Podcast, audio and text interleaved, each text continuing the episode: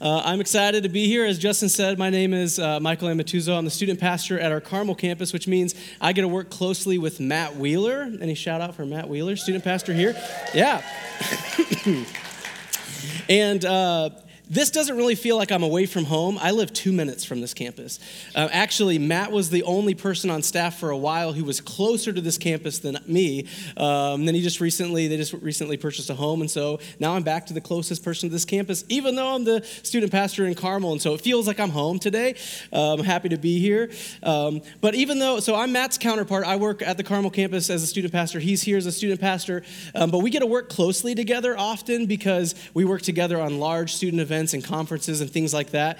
And I just want to take a moment to say, and I'm sure many of you already know this and are appreciative of him, but you have a great student pastor uh, in Matt Wheeler here. Um, I'm grateful for his heart for the church um, and specifically for the students and the families here at Genesis, as I'm sure many of you are. I do have one complaint about Matt Wheeler. I was nervous to say this from stage, but I think I should just say it. Matt's a little too nice, right? right? I mean, that's like the only reason you wouldn't like Matt is if you don't like nice people. Um, no, I'm, all jokes aside, I love Matt.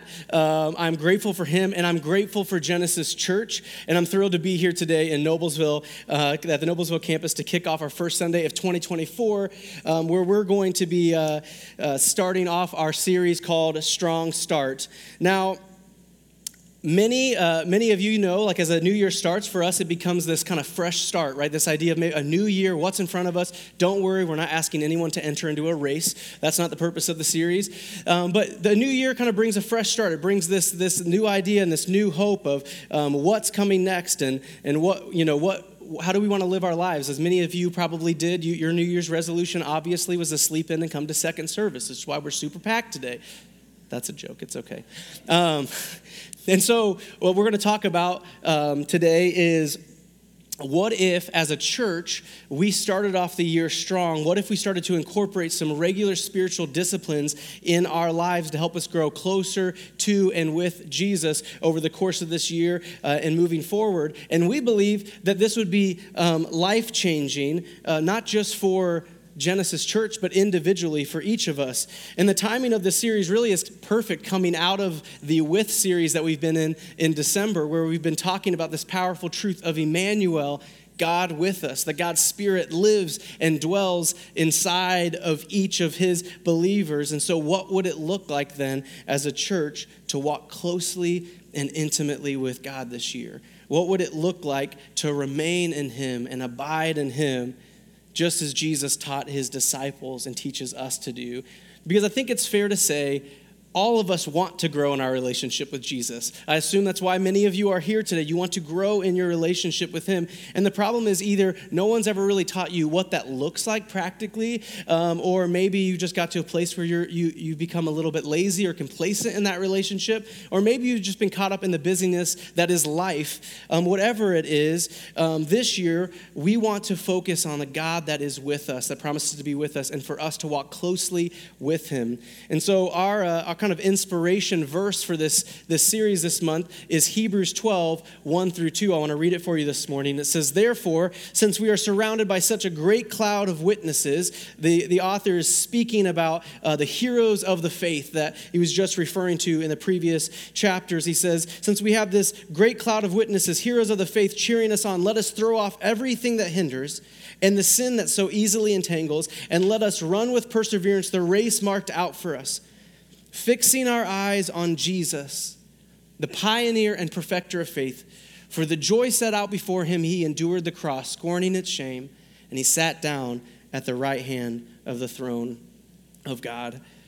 The analogy that the writer uses here, uh, it's, it's helpful and it's assumed that you would know as a runner, you're not going to enter into a race half heartedly. Um, as a runner entering into a race, you expect there to be challenges, you expect there to be hardships, uh, maybe even injuries along the way that you're going to have to overcome. Running a race takes perseverance and it takes a pushing of oneself. And the greater point that, that the author is making here in Hebrews is on this side of heaven, a life and faith in pursuit and after Jesus, it's like a race. It has a beginning point and it has a finish line. The moment we started following Christ, we began this beautiful race. And just like a race, our faith journey on this earth, it's going to be filled with complications and challenges and hardships. And so the writer of Hebrews says that we should throw off everything that hinders us, any unnecessary weights. And this doesn't necessarily mean sins. The author is saying, hey, anything that is that you are carrying unnecessarily for this race, throw that off. But also, along with that, the sins that so easily entangle us, whatever those are, let's throw those off. Why? All of this so we can run the race well. And how do we do this? By fixing our eyes on Jesus, the pioneer and the perfecter of faith. And that's the purpose of this series, Strong Start, that we're in. It's to encourage us to fix our eyes on Jesus as we all collectively run this race together. So, as we begin today, let's fix our eyes on Jesus even now as we pray. Will you pray with me? God, I thank you for another opportunity to come together as your church, as your body, as believers who are here for one thing, and that's you to worship you, to praise you, and for you to speak to us even today, to encourage us, to challenge us, to convict us. Father, we trust your Holy Spirit will speak to each of us individually in the way you want to speak to us today. Give us hearts that are open, um, ears that are listening willing bodies who are willing to be and ready to be obedient to whatever it is that you have to say to us today. Father, we are listening. We pray all of this in your Son's name. Amen. All right, how many of you have ever heard of the phrase, you are what you eat? Anyone? Okay, my mom used to say it to me growing up, and this week I decided I would Google it because I was curious to know where this came from, where, where this phrase came from. It was not shocking to learn um, that it refers to the notion that to be healthy, you need to eat uh, nutritional food, right? So I guess my mom was right all along. Living off of peanut butter and jellies probably isn't the best thing. But the idea originally appeared in 1826 when a French lawyer, politician, and famous gastronome wrote this Tell me what you eat and I will tell you what you are. And then the phrase resurfaced again almost a, hundred years later in the 1920s when uh, nutritionist Victor Lindlahr used it in association with bad food by saying that near, uh, 90% of the diseases known to man are caused by cheap food. And then he said this You are what you eat.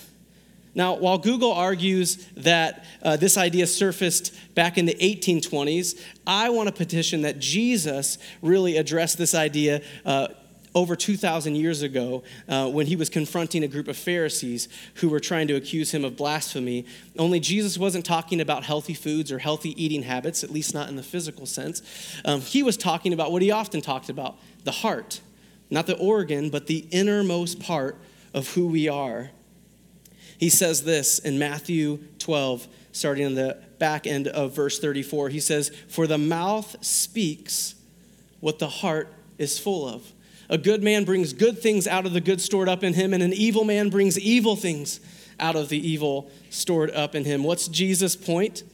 You are what you eat. You become what you consume. If you put in good, good comes out. If you put in evil, evil comes out. And it's certainly true um, with the food, physical food that we eat, but it's also true on a spiritual level with the things that we consume daily with our eyes and with our ears.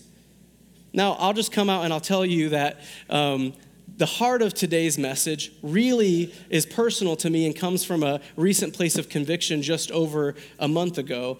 Uh, there are a lot of TV shows that my wife and I enjoy watching. It's one of the ways that we'll wind down in the evenings and spend time together. And as a result, we can quote some of the lines from these shows really, really well. Um, and so we can be, we can see something or hear something, and we'll look at each other, and like in unison, we will say the same line from a show. And sometimes nothing even needs to be said. We just look at each other across the room and we smile because we already know what the other person is thinking. Um, and I'm sure many of you in here can relate with that, whether that's a relationship you have with a spouse or even with a close friend. Um, and it's sweet. It's part of my relationship with my wife, Haley, but about a month ago or so, uh, after laughing with Haley and we were quoting a line from a show, I, I heard the Holy Spirit whisper to me, Michael, what if you knew my word as well as you know the lines from these TV shows? And it was in that moment that I was reminded of that phrase that my mom used to say, You are what you eat. you become what you consume. What you put in is going to come out. And the reality is, I didn't set out to memorize lines from a TV show. It's not why I watched them, but I consumed so much of it that it began then to overflow out of me.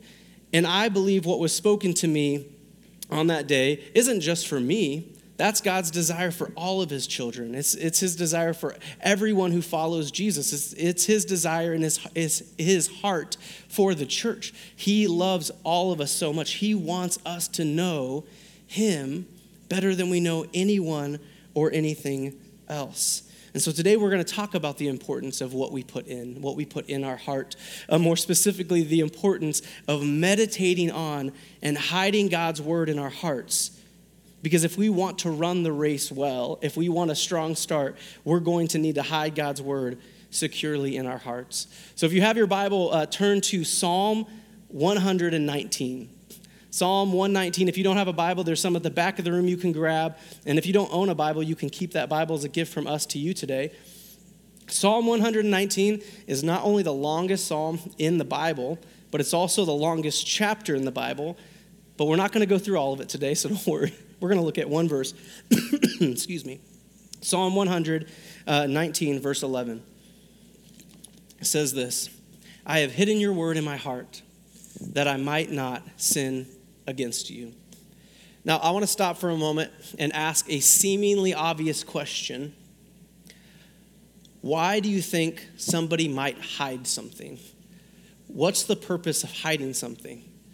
I think there's a I think there's a couple of reasons why we might hide something. One is that we hide things that are valuable to us. We hide things that matter to us that we care about.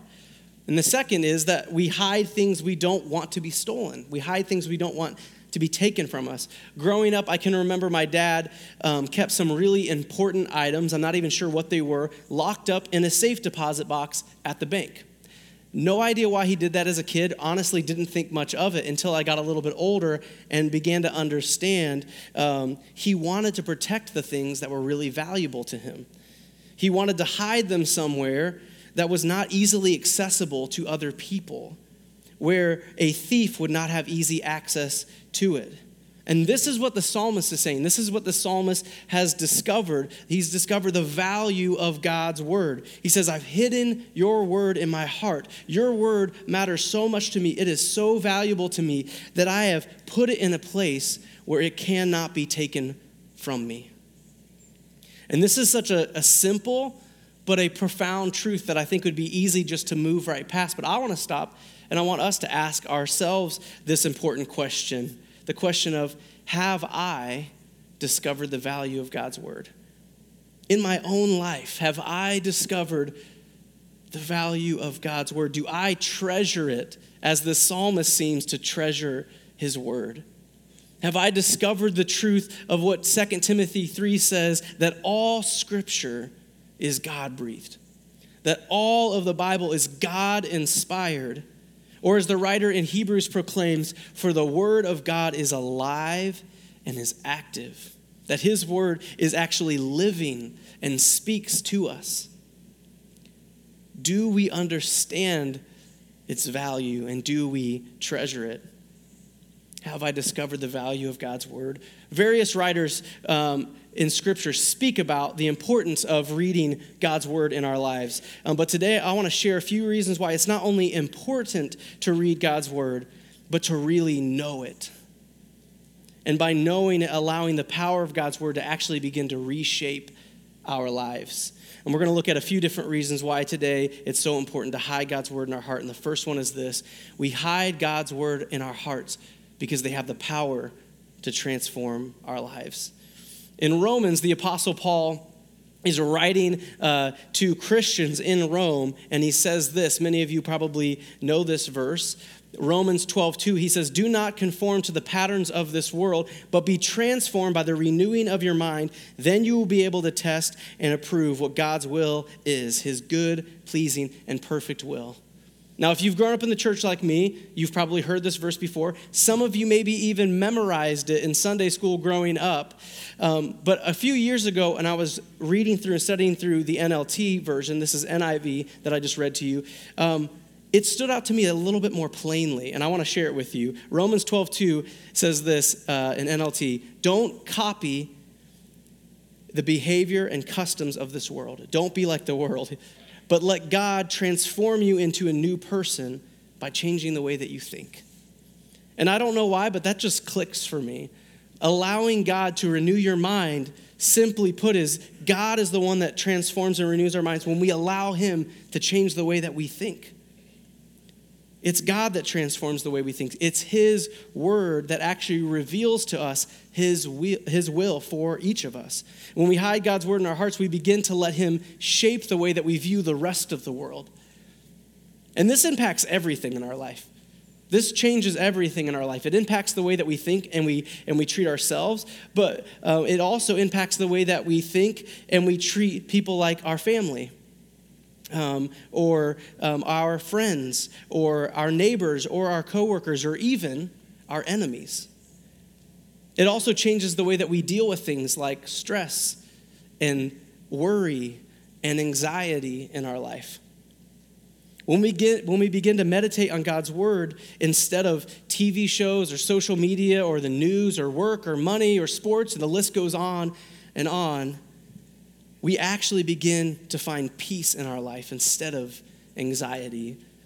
We begin to experience joy instead of anger or sorrow, trust in Him instead of worry. I mean, think what kind of transforming power does a quote from a show have? Not really any. And there's nothing wrong with, and I'm not claiming that there's anything wrong with knowing a line from a TV show, of course not but they have no spiritual or eternal power. They're lifeless words that are spoken. And I'll admit to you today, I'll be the first to admit to you today, I don't have anything we're talking about today figured out for myself. I am learning alongside each of you um, what it means to hide God's word in my heart. And over the last month or so specifically, I've been working on just some small, tangible steps to allow God's word to begin to penetrate my heart and my mind. Um, one of the ways that I've been doing this is simply by replacing the things that I listen to when I am doing just like mindless work in the office or at home. Like instead of just having like the TV playing behind with the news or whatever it might be, or just a random playlist of music, I specifically put together a playlist that is artists that are singing the Psalms or singing uh, words right out of God's word. And what's crazy about it is it shouldn't be shocking, but what's shocking is it, it's began to transform my life because what gets stuck in my head, what do I find myself singing? Not just a bunch of nonsense, but instead I'm actually singing God's word. Another practical thing that I've done um, recently is finding a default place in the Bible that I go to when I don't know what else to read. I don't know how many of you have a default TV show that you resort to in the evening when you don't know what else to watch. You're like, all right, we'll just turn this on. This is the, the show we go to. Um, I thought, why don't I have that in Scripture, a place that I just go to when I don't know what else to read? So for me, recently, it's been Ephesians. I just keep going back to Ephesians. I'm not telling any of you that has to be your default passage, but that's just where I've been, I've been going. And, and as I've been doing that, the same thing that was happening with TV shows is beginning to happen as I read Ephesians repetitively. I'm beginning to know Ephesians better, remember it, and also even understand it in a way that I haven't before. And these are just suggestions and ideas. We could go on and share different ideas about writing down uh, scripture on a note card and putting it by your bed or putting it throughout the house. Just different ways to be taking in God's word and consuming his word day in and day out the, the, the more that we meditate on, the more that we spend time with God's word, the better ultimately we're going to know God's voice in our life, with, which leads me to our second point today. We hide God's word in our heart to know his voice more intimately than any other voice. In chapter 10 of John's gospel, Jesus is speaking to a group of Pharisees, and he's using the analogy of a shepherd and his sheep to describe this relationship um, that the believers have with Jesus, that we have with Jesus. The sheep are all those who follow Jesus, and the shepherd is Jesus himself. He says this, John 10, 4 through 5. After he, this is Jesus, has gathered his own flock, all of the believers, he walks ahead of them, and they follow him because they know his voice. And then he goes on and he says, They won't follow a stranger they will run from him because they don't know his voice. And then Jesus begins and goes on to talk about the fact that we have a real enemy, the devil, that he has come to steal and to kill and destroy, but that Jesus, the good shepherd, came that we might have life and have it to the full.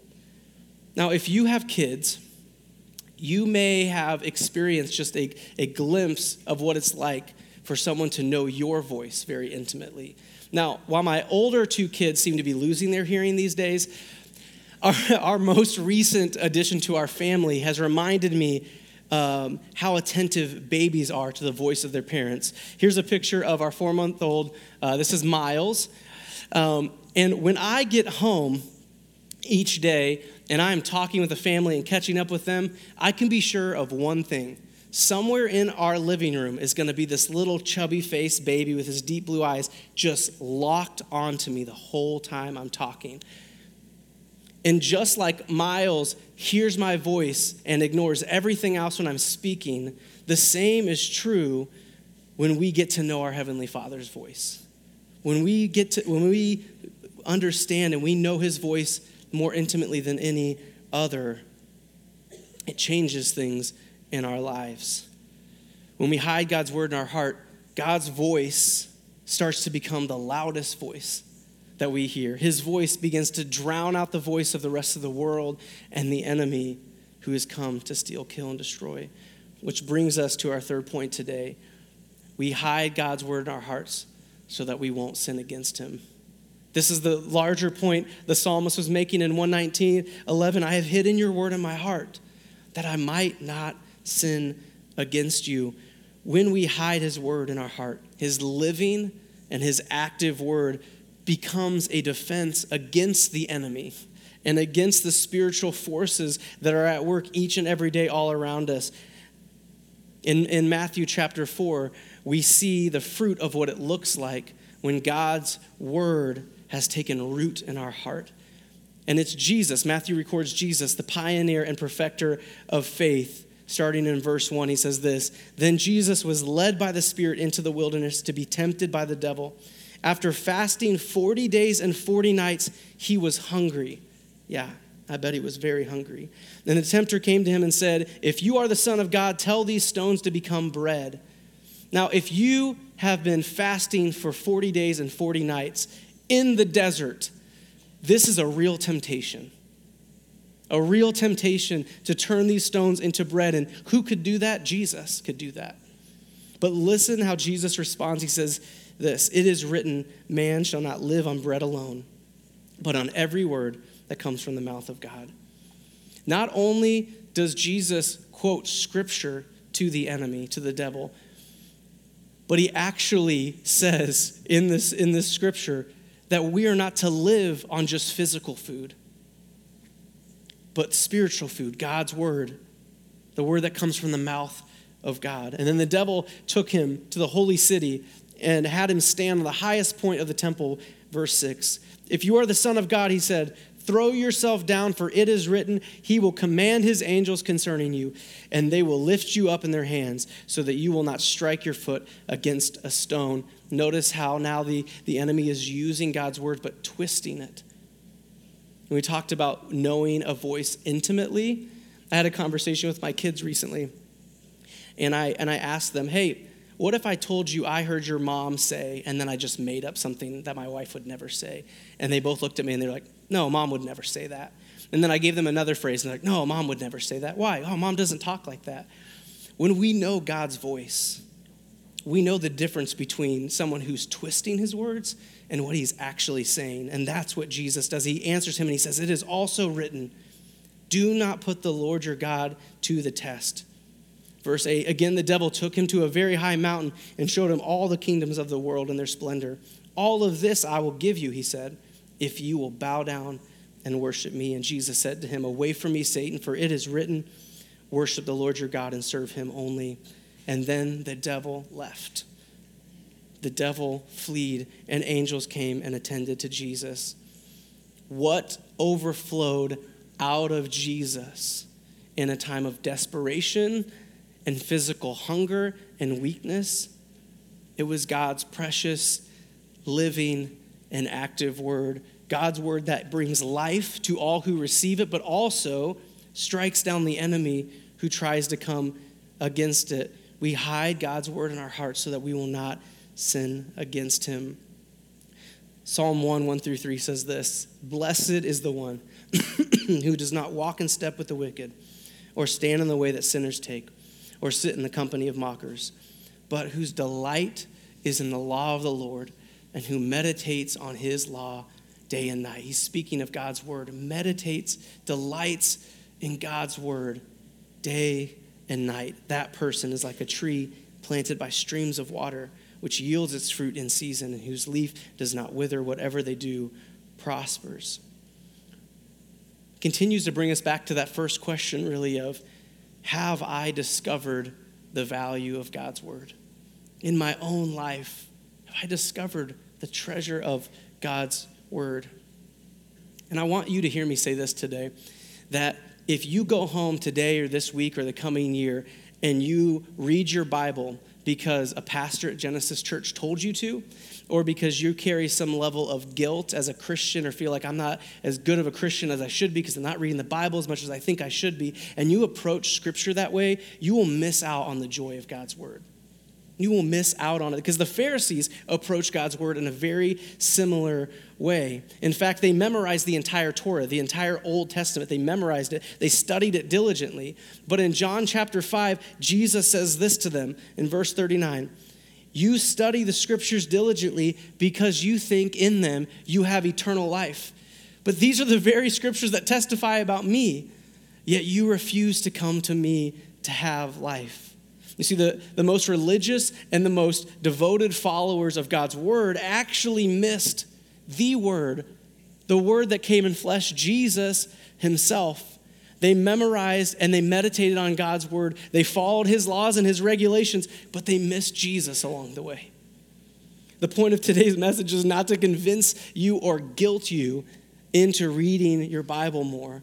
The hope is that you might come and find Jesus in his word. The purpose of today is to remind you of the great love, really, that your heavenly Father has for you. That he loves you so much that he sent his son to save you. The greatest treasure you and I have is Jesus himself. And it's that gift, it's, it's that love of the Father that, that draws us to his word, to know his voice. And if you don't know Jesus today, I want to invite you into a relationship with him. Jesus is the Son of the living God. Jesus is the Son of the God who created all things.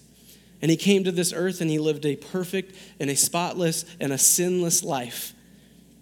And he died for all of your mistakes and mine and your sins and mine. And he did it so that you could be reconciled, so that you could be restored back to God, your Heavenly Father, so you could have a new life and a new way of living on this earth, but also for eternity. And to receive this new life, all you have to do is put your faith in Jesus. And putting your faith in Jesus is simply admitting, I am broken. I am imperfect. I have made mistakes. I am a sinner. And even though I have made many mistakes in my life, you're saying, I choose to believe and trust in Jesus and put my faith in him. Put my faith in his perfect grace and his perfect work that covers all my sins through his death and his resurrection. And if you've made that decision recently or you want to make that decision today, I want to encourage you to come and find me or find one of our staff after service. One, because we would just love to celebrate with you this new life in Jesus, but also to answer any questions that you might have. But whether you are choosing to follow Jesus today for the first time, or you gave your life to him many years ago, hear me when I say memorizing and meditating on God's word, it is important. It is. But to hide his word in our hearts, we have to move past just cognitive memorization and just going through the motions.